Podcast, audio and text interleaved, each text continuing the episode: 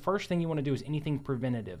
So most policies are going to cover anything that you do preventative, and most policies actually require you to do preventative stuff. So if you have water running, you're required to shut it off. If you have water standing, you are required to get it up. Uh, mm-hmm. you can do anything you need to do to prevent further damage. So if you have a hole in your roof, um, you need to put a tarp on it and, and mm. get it get it sealed to where it's not. Save your receipts because those are going to go towards your claim.